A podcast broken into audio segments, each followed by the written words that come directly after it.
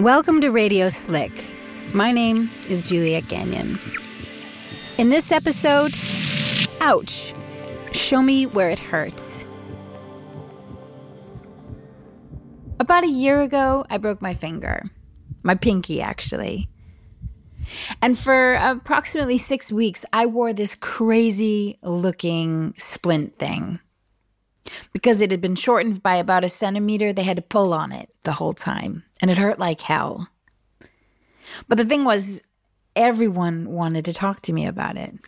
It might have had something to do with the brightly colored tape all over it. But still, it was an entryway. And people would start off by saying, Oh my God, looks like it hurts. And then I could say, It does. And that would start a conversation. And people would share with me their pains.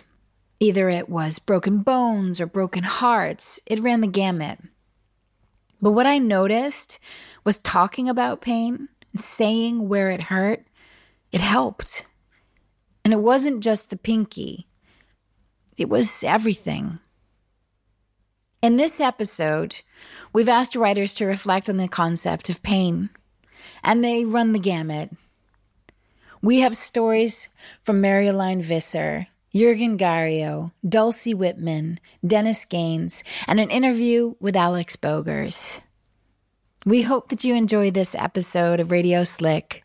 Ouch, show me where it hurts.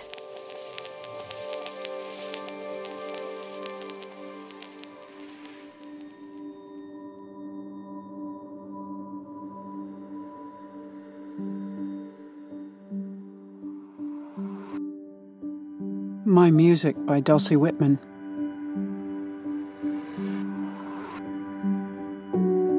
My friend Susan thinks I need to say something about the time in the hospital when I got smashed up on my motorcycle.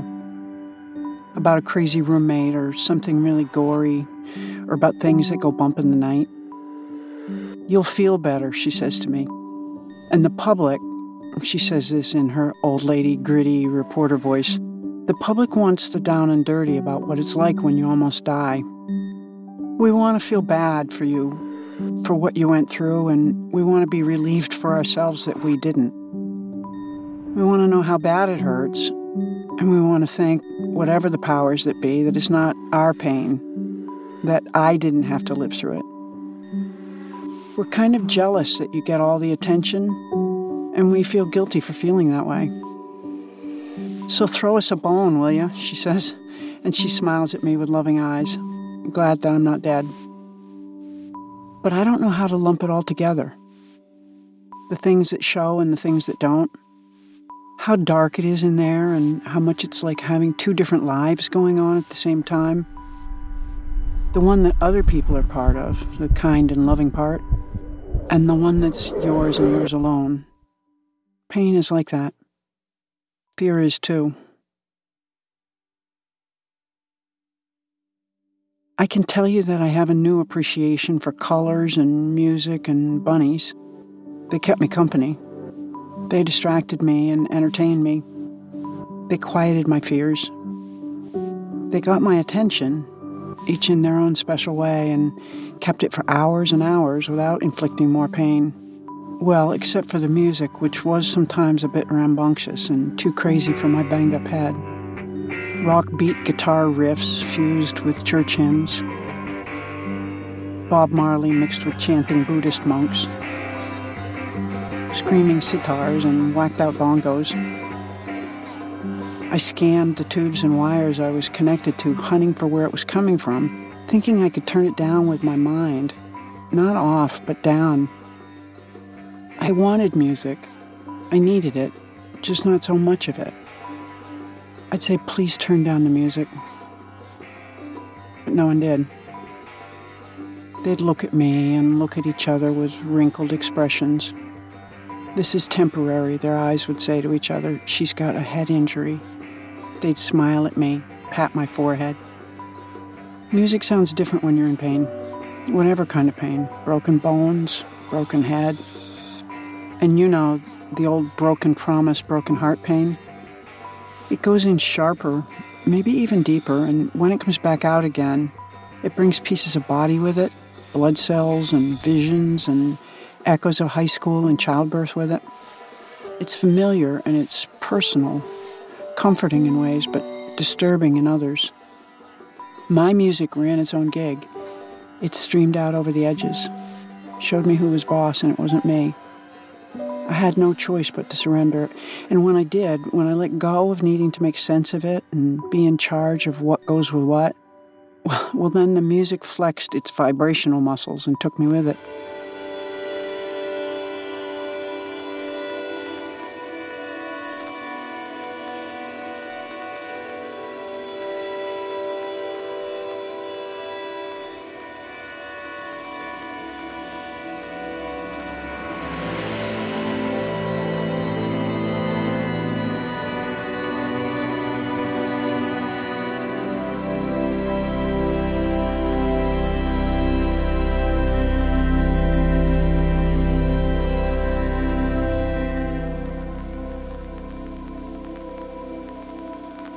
Oh my God, the colors.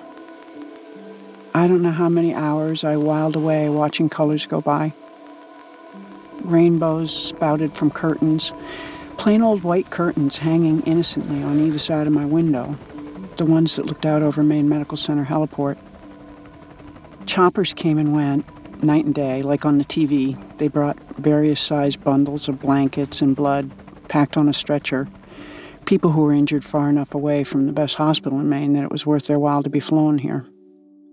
I didn't know as I watched them come and go that a decision had been made by the EMTs that scraped me up off Pleasant Point Road that they could drive me to Maine Med faster than they could drive me to Midcoast and have me heliported from there. I know that now and appreciate their decision as it's one of the ones that saved my life. Thank you. Thank you but I was talking about colors. It no longer seems strong enough to say that everything has its own colors. In fact, it seems like a bland declaration in the midst of a world full of color, especially if you think even briefly about it and say, well, it's full of color because of all the things in it blue sky and yellow sun and brown dirt, red blood and green leaves, all these colored things sitting around and running around, hopping around in the case of bunnies, and flowing or pooling in the case of water. I don't know about you, but I hadn't thought very much about the color of things.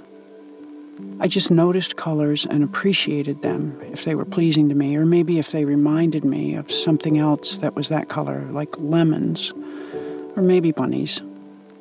Some very emphatically state, I am a plant and I am green whereas others are more moody dirt, sky, and water. They hold out for a range of colors to paint with. Everything is colored, and colors are everywhere. But what revealed itself to me was that color exists without things, and things are not actually tied to their colors.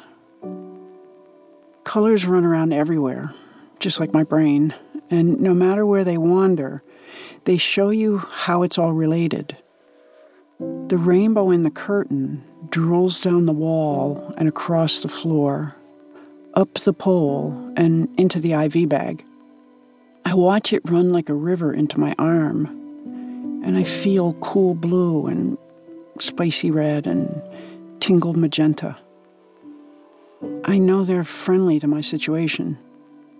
They're here like the music coursing in me and the bunnies that scoot over the bed and snuggle their fluffy selves up against my broken legs. I am fortunate to have seen all this at a time when I could appreciate it and not be afraid. Lots of bunnies. Surprise bunnies that pop up from behind a pillow that the nurse moves to tilt my body. Nurse Leanne says, Gotta keep things moving when I ask her not to touch me. Don't want to get sores, she says. And I tell her I don't care about sores, but she does it anyway. A bunny noses his way between her plump hip and her arm. He sits on the pillow, pushes all his four bunny pounds down as hard as he can to try to keep her from being able to lift it. He's no match for her, but he looks so earnest, pushing down, pushing down, tumbles off when she and her helpers roll me and stuff the pillows under my side. This cracks me up. Leanne says, Laughing makes it all go better. You're so good natured, she says.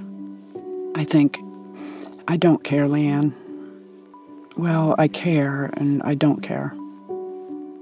In me, in my body, I feel myself peeing in the bed, but I don't know where the pee goes because I can't see down there. I've got a thing around my neck so I can't move my head. That's fine with me. I'll just lay here and listen to music and watch the colors live their life. The bunny's gone, but I think he'll be back. They tell me I'm so brave. You're a miracle, Leanne says when she comes to move me again, and I groan no matter how much I try not to. Knowing I'm a miracle does not change a thing for me.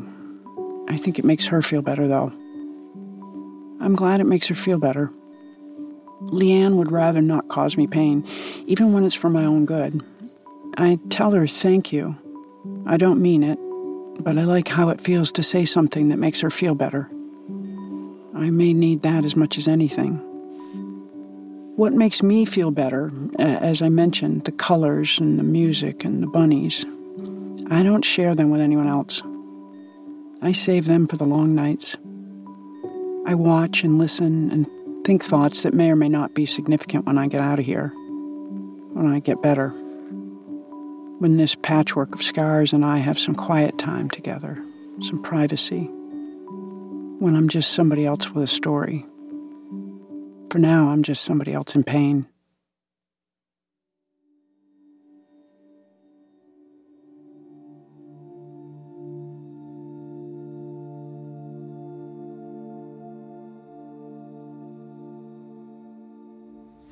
Mijn naam is Alex Bogers.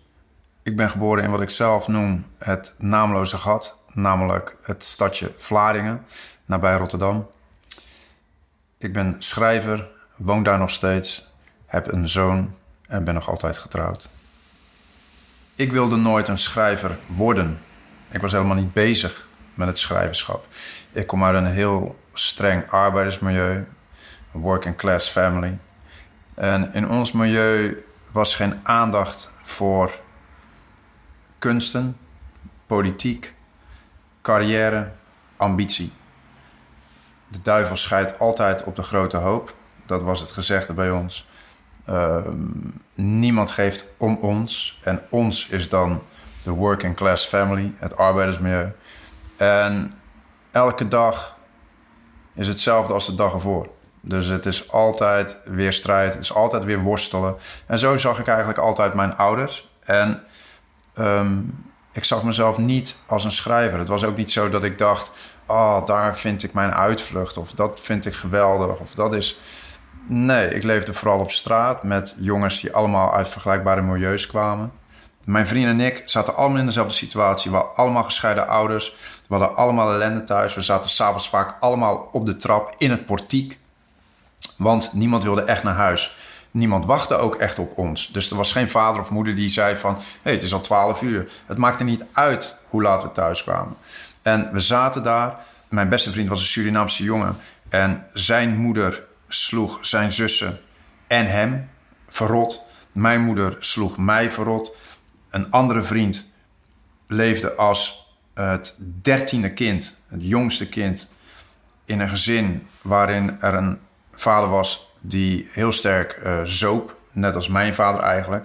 Dat resulteerde erin dat een van zijn oudere broers in een ruzie met zijn vader zijn vader dood stak.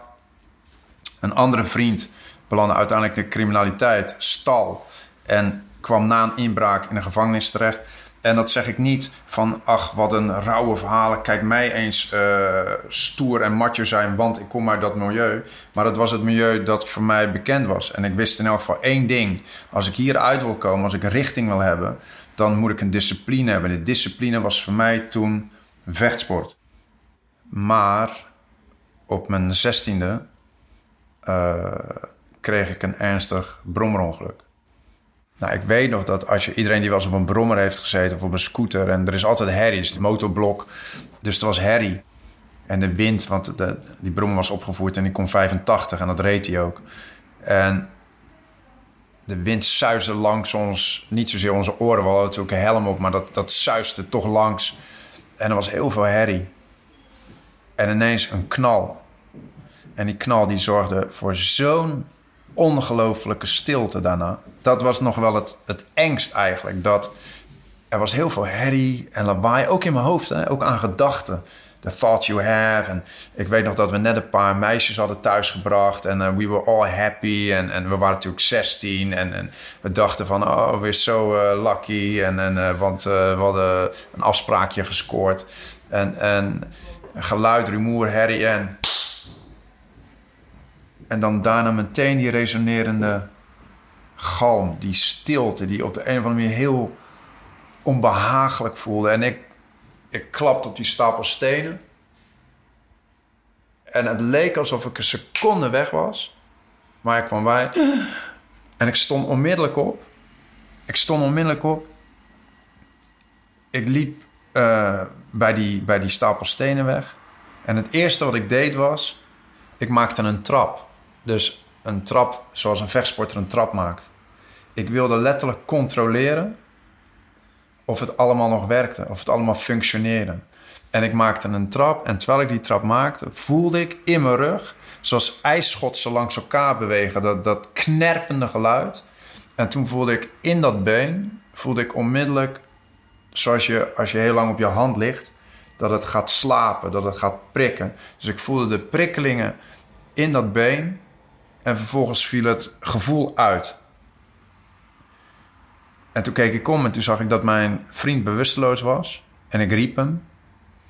En hij werd wakker. En hij schrok enorm, want hij had wel... Had bloed aan zijn handen, had bloed aan zijn gezicht. En ik had helemaal geen uiterlijke schade. Dus ik was helemaal... Er was niets met mij aan de hand. Behalve dan dat er in mijn rug iets heel erg mis was. En toen uiteindelijk hebben we een auto tegengehouden. Een heel klein autootje. Waarin een koppel zat. Dat waarschijnlijk in een, in een parkje dat in de buurt lag met elkaar wilde flikvlooien. You know what flikvlooien means, right? En toen moesten we in dat kleine autootje en toen moest ik heel diep buigen om in dat autootje. En toen hoorde ik weer dat geluid. En toen voelde ik weer dat het echt niet goed was. En mijn vriend was vooral in paniek geraakt van het bloed aan zijn handen en aan zijn gezicht. En ik zei toen nog tegen hem van, het zit echt niet goed. Zit echt niet goed. Eigenlijk had ik er die nacht niet meer moeten zijn. Maar ik was er nog steeds. En als er al een moment is, dan is misschien dat het moment waarop ik als schrijver ben geboren.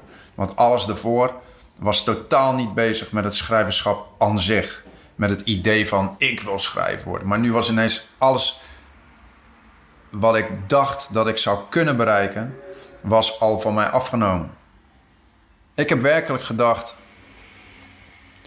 um, als er nu iets gebeurt waardoor ik het leven moet laten, ik zou er niet echt mee zitten. Want mijn vader en moeder waren al niet met mij bezig, die waren gescheiden. Mijn oma was er niet meer.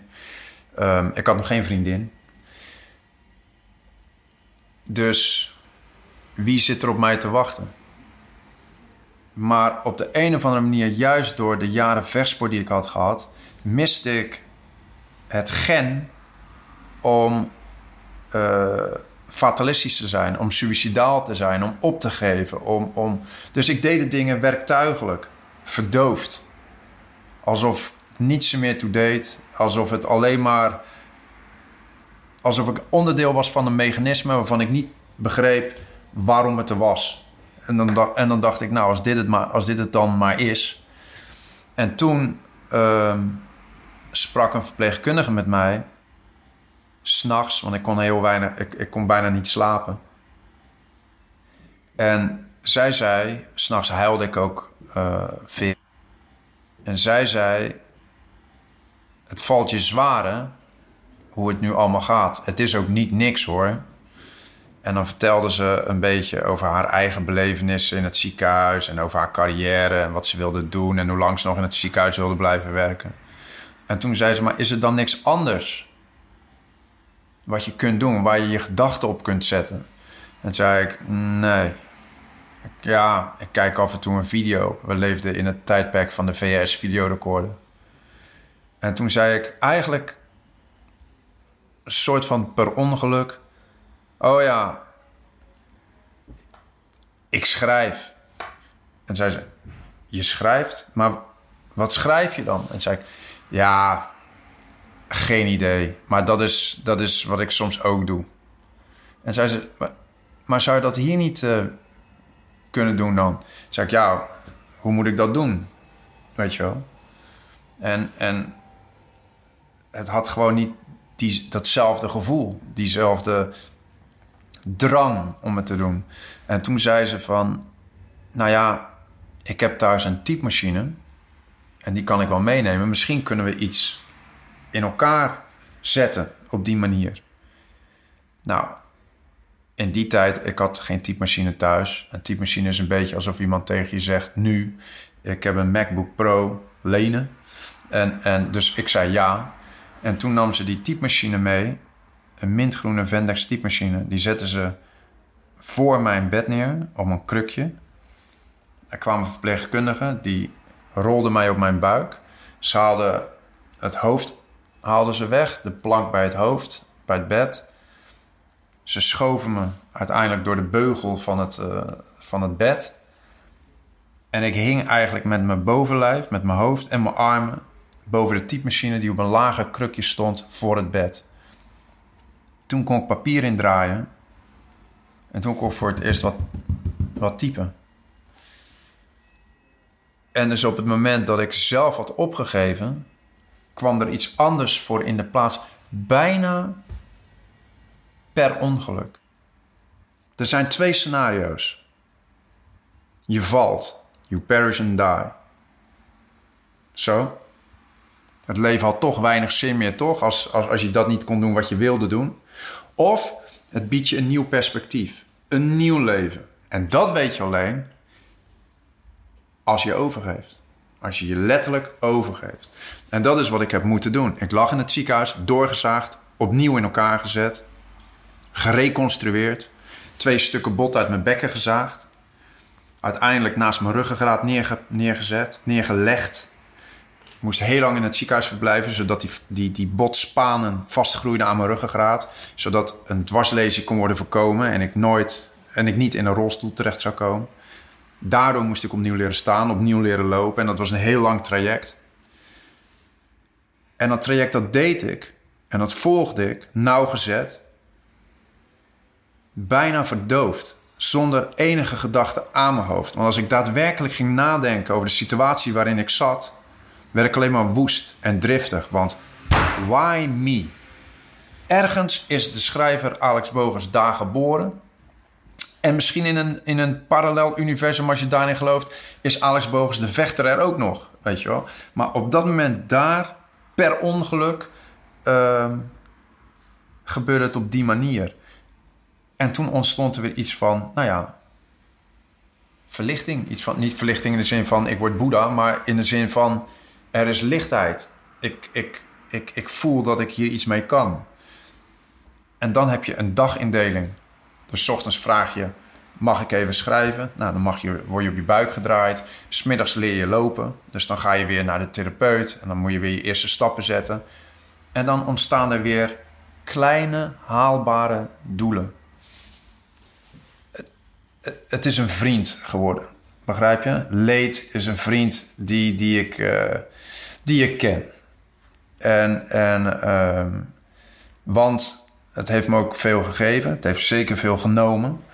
En, en ik zie dat andere levens soms veel luchtiger en, en met veel meer lichtheid.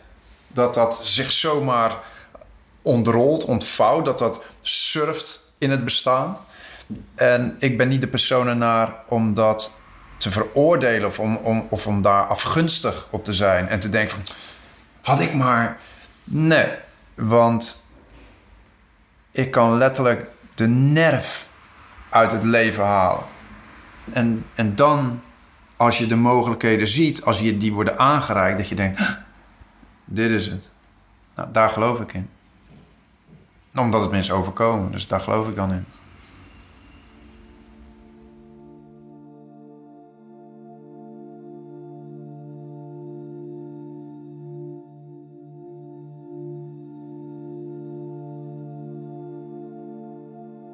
12 by Marjolein Visser.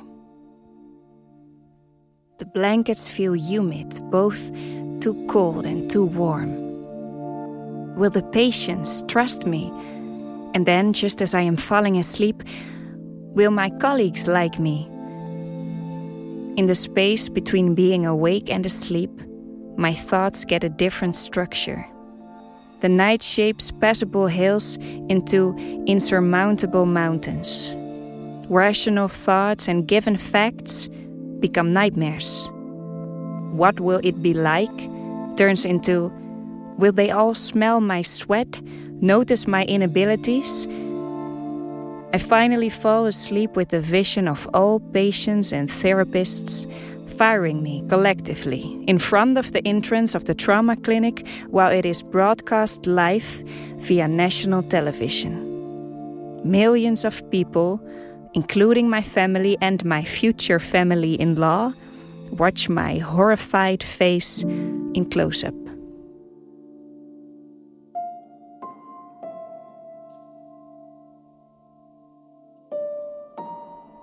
I was 12 years old. They put me in a room and let me wait there for 24 hours, without a bathroom, water, or food. I peed in one corner and slept in the other. I didn't sleep at all, actually. I, I only watched the dark walls. Walls are bigger when it's too dark to see them. When the door opened, the next day, I, I smiled. I saw light, heat, you can see warmth when you're not in it. You can. The light was lighter than light had ever been. And then the man came in. Nira, he said. He knew my name. This is my first day as a psychologist in the clinic Complex Post Traumatic Stress Disorder. I sit across Nira, she is one year older than me, and we begin the intake by her sharing her worst day.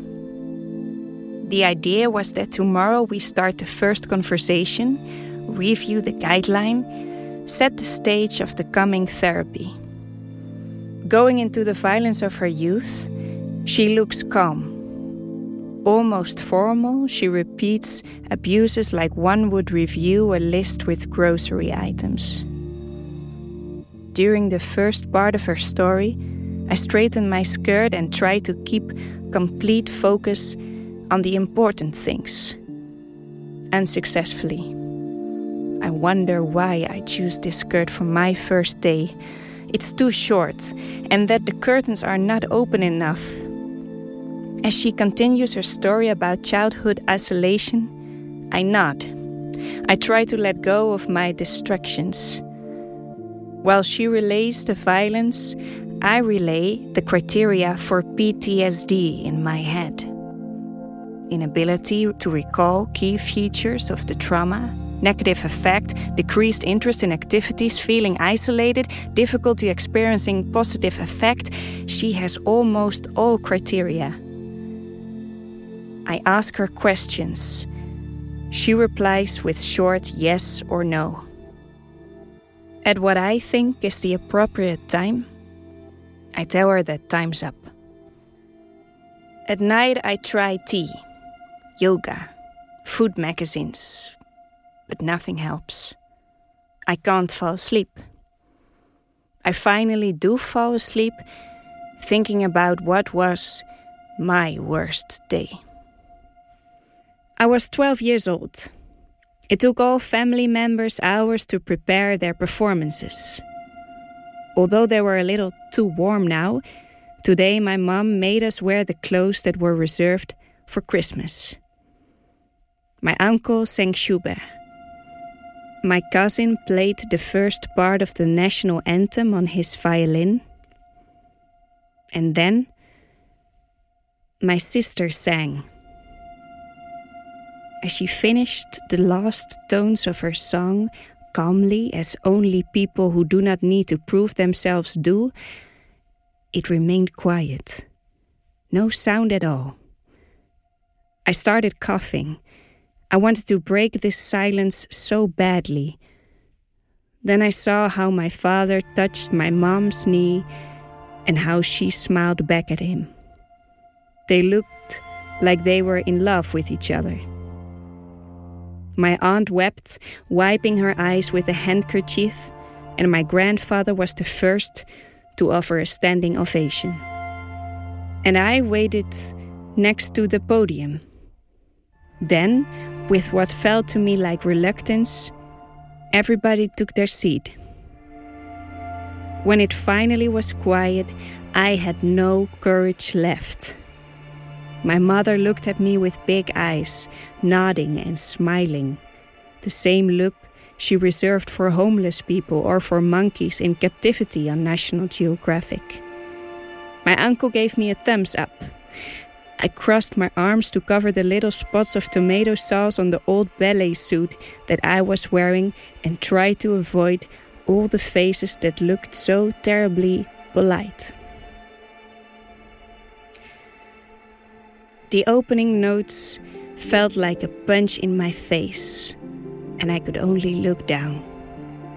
Without really thinking, I started to jump from left to right with my knees up higher and higher just as I had seen a clown of a small circus doing once. I abandoned the choreography that I prepared for the last four weeks. I saw my mom looking away to my uncle and aunt. This time, no one looked in love with anyone.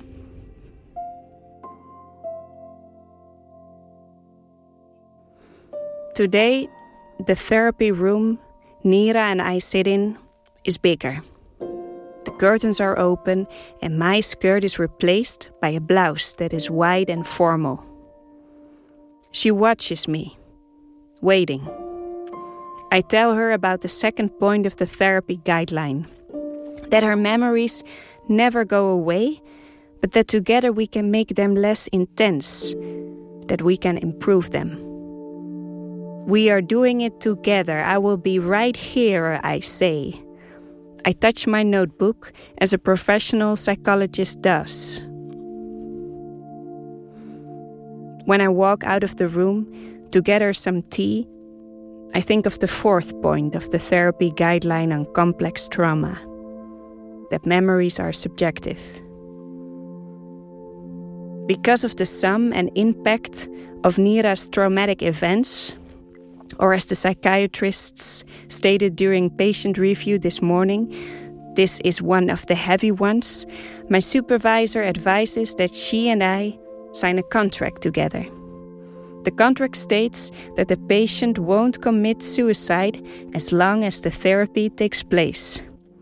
I explained to her that this is an experiment of memory, of thought, of feeling.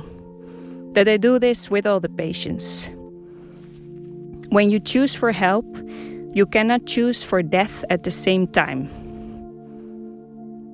When I'm done with the introduction from the therapy guideline, I hand over the contract and then all of a sudden feel that my cheeks get warm. Hot. Nira looks up and asks me where to sign. And then, just for a second, we make eye contact one second, two, maybe longer. I forget my words, my clothes, my curtains, the curtains of the room, myself. I feel my face getting more red. Nira sits in front of me with no expression on her face. She looks like a doll whose eyes have been put in and taken out of the head too often by impatient children. I point at a line on the bottom of the paper. Sign there, I mumble. And then I watch her. I watch the way she sits there with that contract that is too long and so formally written by my supervisor. Carefully, she puts down her autograph, like a schoolgirl who just thought of one and isn't sure if she remembered it correctly.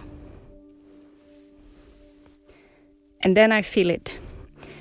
My cheeks are wet.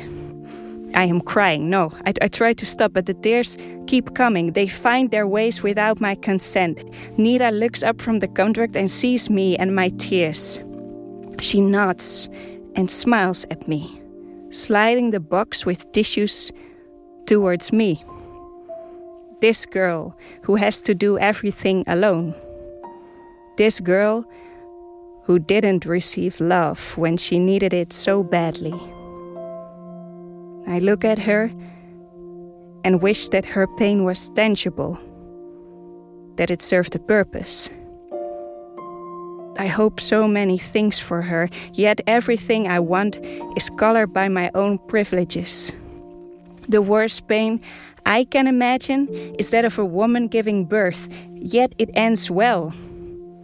Even though her body is turned inside out, as soon as the baby is delivered, she smiles. She smiles for herself. I wish I could give Nira my worst days, my worst nights. A family which worst behavior is to be too polite. I wish that her bad nights were caused by nerves of starting a pretentious new job. But Nira is too sick for a pretentious new job.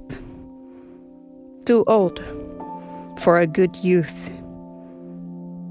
And that person she smiles at me now in this room with open curtains above a contra suicide contract that we made for her. She smiles for me.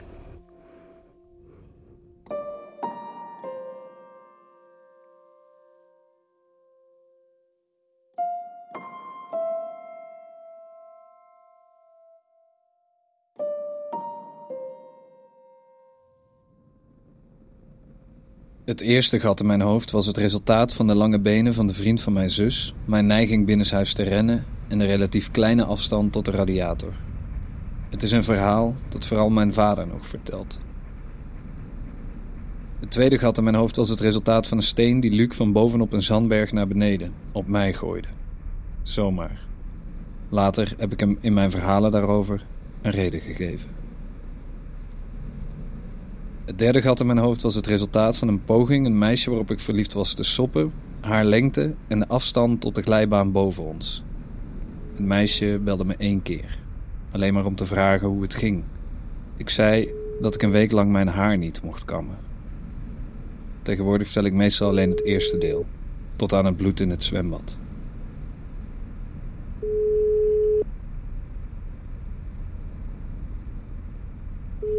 Ja, ik hoor je een beetje. Hallo Doris. Hallo Dennis. Ja, ik dacht ik bel jou, want jij bent natuurlijk de enige arts die ik ken. Mm en uh, ik vroeg me eigenlijk Privé. Af, ja. Ja. Maar uh, wat ik me afvroeg, hè, wat is pijn? Oh, dat is een goeie. Dat, dat, dat kun je beter, nou, oh, wow, dat kun je bijna beter aan een medisch filosoof vragen. Maar er zijn ah, heel veel... Uh, uh, ideeën over. Je kunt dat op, ook op heel veel verschillende manieren beschouwen. Hè? Um, een van de dingen die bij me opkwam was het model van Leuzer. Dat is eigenlijk een soort van uh, een model waarbij eigenlijk uh, vier rondjes in elkaar overgaan als het ware. Dus je hebt een, als een soort van schietschijf. Een klein rondje in het midden en dan een rondje eromheen. En dan het kleinste rondje in het midden, dat is nociceptie. Dat is gewoon uh, een pijnprikkel die door een zenuw heen gaat dat, daar begint het mee. Dan kom je bij pijngewaarwording. Uh, dus het kan zijn dat die prikkel helemaal niet aankomt, dat je er helemaal niet bewust van bent. Dan is er wel pijn, maar dan wordt het niet ervaren. Dus dan, dan zou je geen pijn hebben. Dus uh, je moet je er ook bewust van worden. Dan is er nog zoiets als pijnbeleving. Hè? Dus er zijn heel veel factoren die maken of je, hoe, je, hoe, je, hoe je met die pijn omgaat en hoe je dat ervaart als je afgeleid wordt of als je in een oorlogssituatie zit of uh, als je al heel erg depressief bent. Dat, maakt, dat heeft heel veel invloed op hoe je, hoe je pijn uh, ervaart. En dan heb je nog die buitenste dat is pijngedrag. Dat is wat je vervolgens mee gaat doen. Maar de vraag wat pijn is, is heel moeilijk te beantwoorden. Je kunt dat natuurlijk op een heel ja, biologisch model op loslaten. Over, over ja, zenuwprikkels en hoe dat allemaal werkt in het lichaam. Maar je kunt het ook op een heel ja, sociaal manier bekijken. Van, ja, hoe mensen dat ervaren en hoe ze ermee omgaan. En dat is, dat is, heel, dat is heel ingewikkeld. Daar, daar, zijn, daar, zijn, daar, zijn, daar zijn medici al en, en filosofen al eeuwen en eeuwen en eeuwen mee bezig.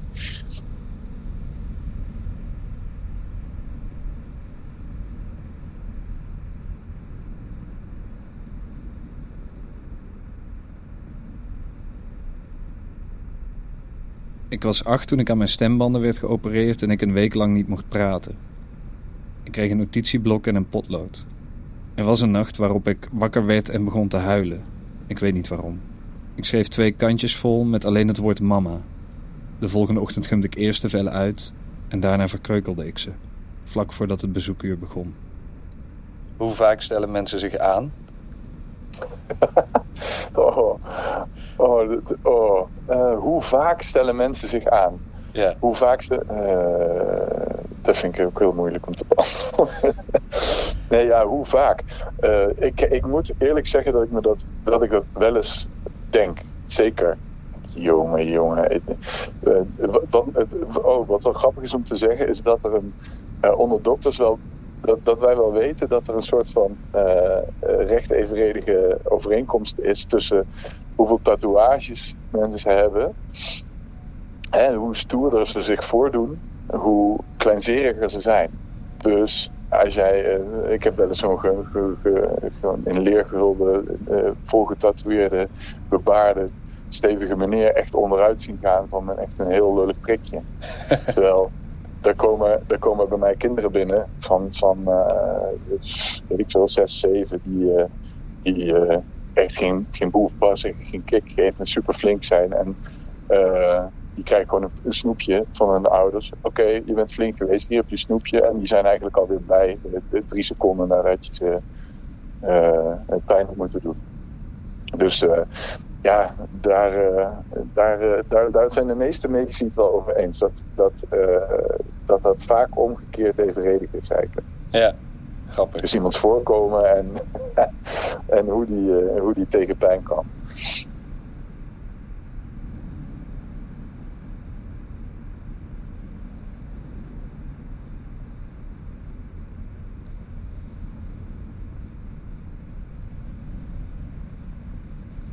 De eerste keer dat ik mijn been brak was ik bijna vier. Ik zat achter op de fiets van mijn vader en wilde afstappen terwijl hij nog reed. Mijn kleine been kwam tussen de spaken. Ik herinner me vooral dat ik op mijn verjaardag over de grond kroop door de benen van de visite heen. Er was een oom wiens been ook in het gips zat. Het had me iets over de gemeenschappelijkheid van het lijden of iets dergelijks kunnen zeggen. Maar dat doet het tot op de dag van vandaag niet. De tweede keer dat ik mijn been brak, fietste ik zelf. Het was een feestdag en ik op weg naar de kroeg. Mijn achterwiel bleef hangen aan een lage stoeprand en mijn enkel kwam onder mijn trapper terecht. Ik herinner me vooral dat de ambulancebroeders zorgelijk over mij heen gebogen stonden terwijl ik mijn best deed niet te lachen. Ik herinner me niet of ik toen al lachgas had gekregen. Ik vertel dit verhaal alleen als mensen vragen naar het litteken waaronder het metalen plaatje zit. Wat zou jouw advies zijn? Hoe, hoe moet je omgaan met pijn? Oh, hoe moet je omgaan met pijn? Uh, dat, dat is ook weer zo'n open, open vraag, Dennis. Daar, kan, is bijna niet te antwoorden. Hoe moet je omgaan met pijn? Ja, goed.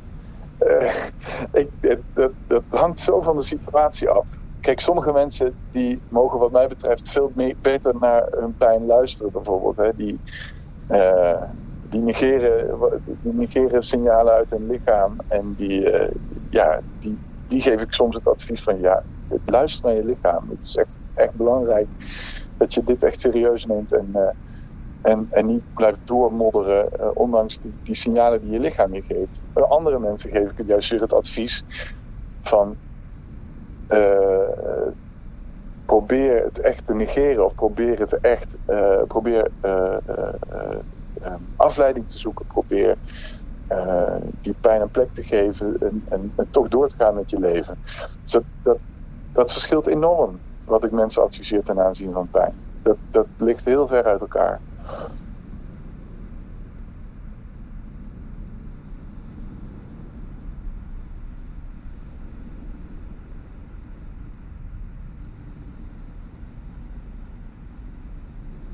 Ik rookte altijd stiekem op het plat dak achter mijn kamer. Onder mijn raam was een koepel waaronder de keukentafel lag. Ik zakte door die koepel toen ik me er tegenaf wilde zetten om terug mijn kamer in te klimmen. Ik viel op de keukentafel en brak mijn linkerarm. Eerst rende ik naar boven om mijn cheque te verstoppen. Toen belde ik de buurvrouw. In die tijd had ik net het masturberen ontdekt. En bij de eerste hulp zag ik dat mijn pyjama vol vlekken zat die dat bewezen. Dat deel laat ik doorgaans uit, de anekdote. Bestaat emotionele pijn? Die bestaat. Ja, de, ja, ik denk meteen aan, uh, aan, aan rouw en aan uh, bijvoorbeeld verloren liefde.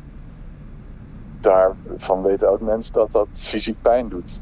En volgens mij wisten de oude Romeinen dat ook. En uh, de grote denkers uit, uit de Griekse oudheid. Dat, ik denk dat elk mens dat wel eens gevoeld heeft. Dat um, emoties en gedachten en een idee effect heeft op, op je lichaam. Bijvoorbeeld, wij, wij zijn uh, anderhalf jaar geleden naar een, uh, naar een makelaar gereden om een huis te kopen. Of anderhalf jaar? Nee, het is meer dan een jaar geleden naar een makelaar gereden om een huis te kopen. Ja. En alleen al het idee dat je een handtekening gaat zetten op een stuk papier maakt dat je gewoon aan het transpireren bent, dat je koude handen hebt, dat je hart klopt. Uh, dus een idee kan heel, heel veel invloed hebben op je lichaam. Dus hele grote emoties, uh, zoals de verloren liefde of rouw, hebben natuurlijk ook hele grote effecten op, uh, op het lichaam. En de term gebroken hart is niet zomaar gekozen natuurlijk. Het doet ook gewoon echt fysiek pijn op, op de borst als je iemand verliest. En ik denk niet dat, dat, een, uh, dat daar discussie over hoeft te zijn. Tenminste, uh, volgens mij is dat, wel, is dat wel bekend. Dus ja, de emotionele pijn bestaat.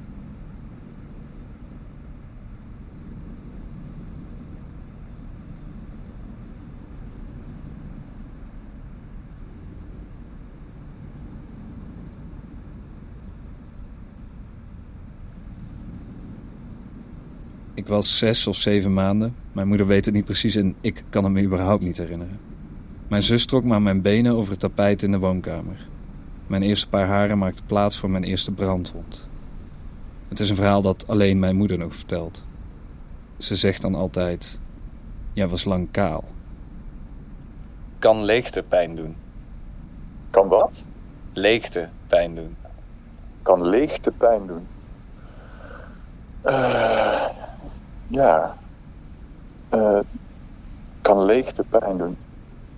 Ja, definieer leegte. Dat is een. Dat is, uh, maar ik neem aan leegte als in afwezigheid van andere mensen. Of uh, doel of zin. Ja, dat denk ik wel. Dat denk ik wel. Dat heb ik, dat heb ik misschien niet zo nadrukkelijk ervaren in mijn leven, maar dat geloof ik wel. Ik hoor dat in ieder geval wel van mensen terug. En mensen bijvoorbeeld die depressief zijn, die voelen, die voelen fysieke pijn. dat is natuurlijk ook bekend. Hè? Mensen met, met, met psychische problemen hebben gewoon een, een verlaagde pijntolerantie. Dus uh, die, uh, ja, die hebben, die hebben uh, meer en langer pijn, ja. ja. Maar ik denk ook wel dat dat, dat leegte pijn kan leiden. Ja, dat geloof ik wel, ja. Dat denk ik wel.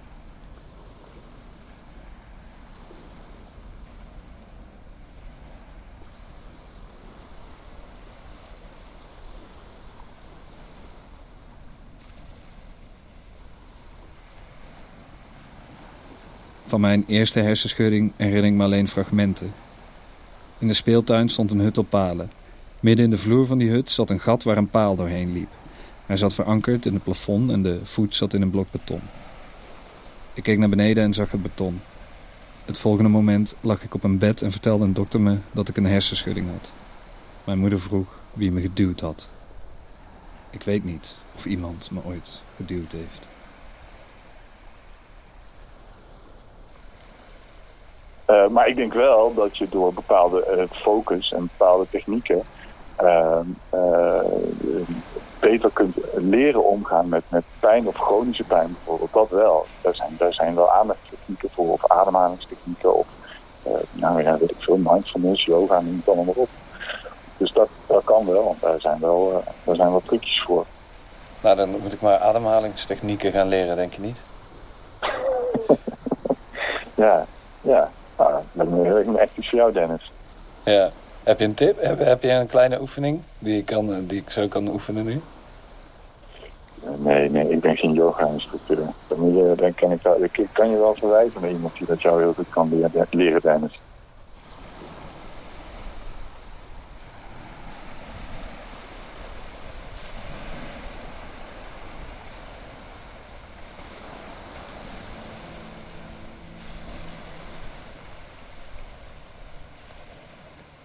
BBC Earth had this um, this television show about a water buffalo and a Komodo dragon. What makes the Komodo dragon so interesting is that his venom is like a mix of bacteria and venom, and he only needs to like bite the back leg or wherever of an animal, and then he's patient. Because the guy, he's not fast, he's not a particularly good hunter, but he's super patient.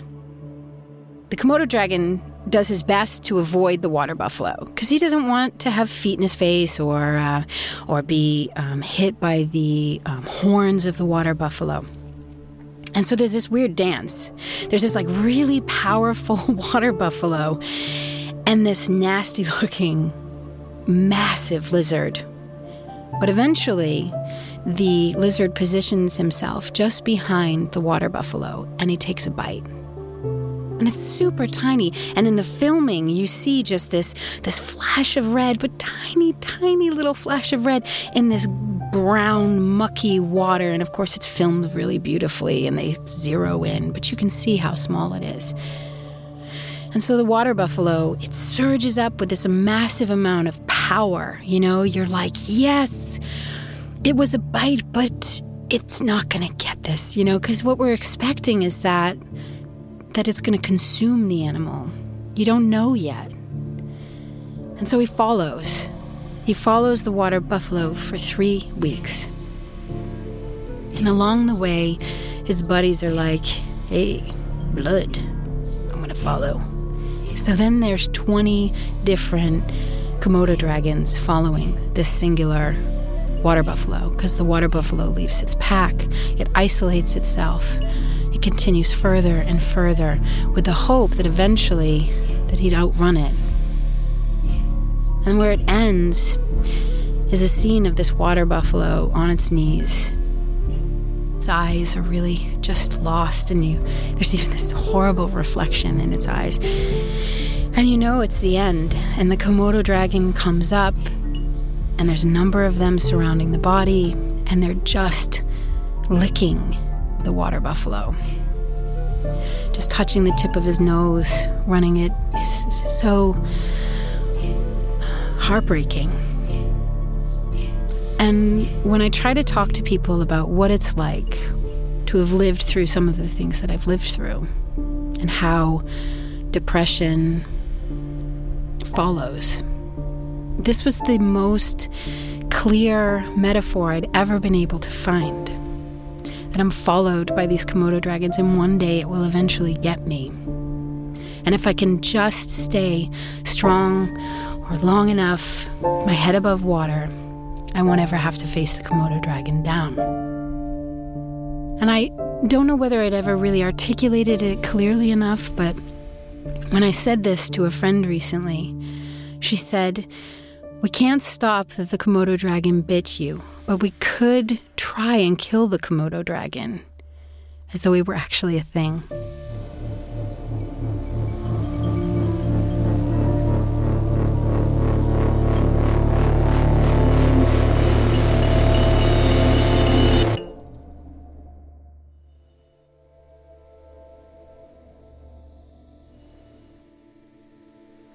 The Healer by Jörgen Gario. As long as I can remember, the answer has been doctor or priest. I wanted to learn how to help. Anyone, anytime, anywhere. As an island boy, I was raised with the sun as a symbol of a healer and water as a sign of spiritual medicine. Dipping my hand into the stone bowl at the entrance of the church every Sunday, I felt like I was entering the house of a great spiritual poet. The man on stage who spoke always made it clearer that the liquid still dripping from my forehead was a silent hero. I always knew water was holy. I always knew it was sacred and blessed. The human touch is nothing without the cleansing inspiration of H2O. Being inside this building made me want to be an instrument of God, just like this magical source of life. I wanted to be without origin, entering every moment, trusting the invisible, trusting the wind, and everything older than television, books, stone tablets, symbols, and sounds.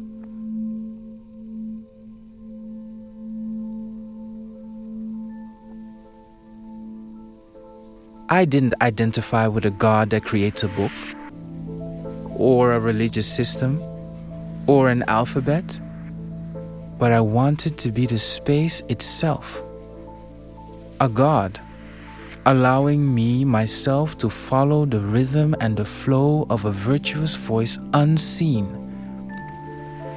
concealing something of desire, favoring something of peace only blind to itself so not to fear ego or ignorance. How unlikely the paradox. A thirsty ocean of fresh water not knowing its own existence. Praying, waiting for an elevator to knowledge. The necessity for an answer makes this tender reality probable where I, as a child, as a teen, could envelope myself within the simple mystery of the origin of my own misery? What happens when the words transmitted from a foreign antenna are no longer a place of comfort to the soul? And so I would sink sinking to become an undiscovered treasure at the bottom of a deep, blue, endless horizon. Here, time stretches itself without rules or measurement, painting circles in the sky that glow from day to night, night to day, and back again, changing color when I change clothes. In this world, I tiptoe from rooftop to street valley, my head a volleyball between commercials, being smashed from east to west, my brain a steak on the big business barbecue, my masculinity a byproduct of misdirection and fairy tales. Long live the mighty without a tongue who tries to defend themselves. I, the voiceover era of video, how can I survive? without a sense of self indulgence, without a hashtag that can be forgotten, without a train, a train of thought that can be hijacked by sponsored branding pop ups. How can I survive? Without believing everyone has a star in the sky waiting to be named. How can we survive without purpose when water is the only goal the only destination, the only dream, the only childhood fantasy, a luxury of a tap straight from heaven, overflowing, letting my hand be a cloud as the holy water seeps through my fingers, as hope flows from my face, as despair becomes yesterday, as abandoned streets at night are just a 10 minute walk to smiling bodies that bathe in the sun. As the green bed of the city park grass has always been gold to my wandering mind.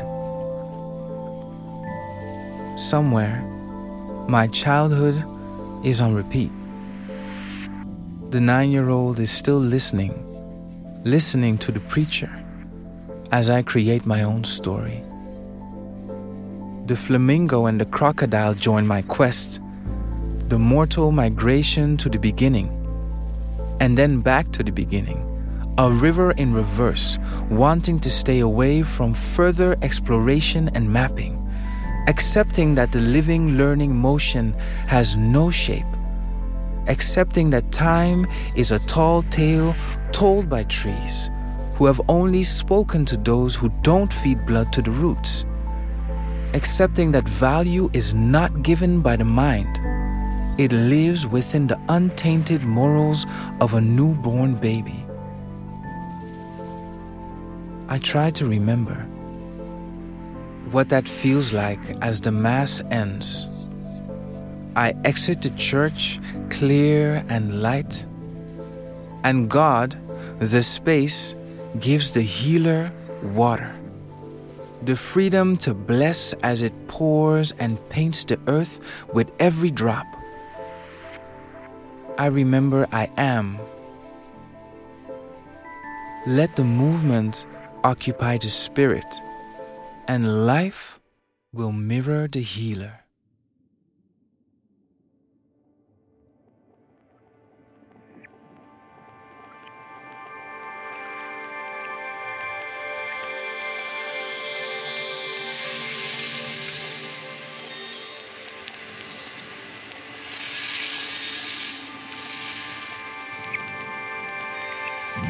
Radio Slick is made possible through support from the Dutch Literature Foundation, the Province Brabant, and the Foundation for Culture in Eindhoven.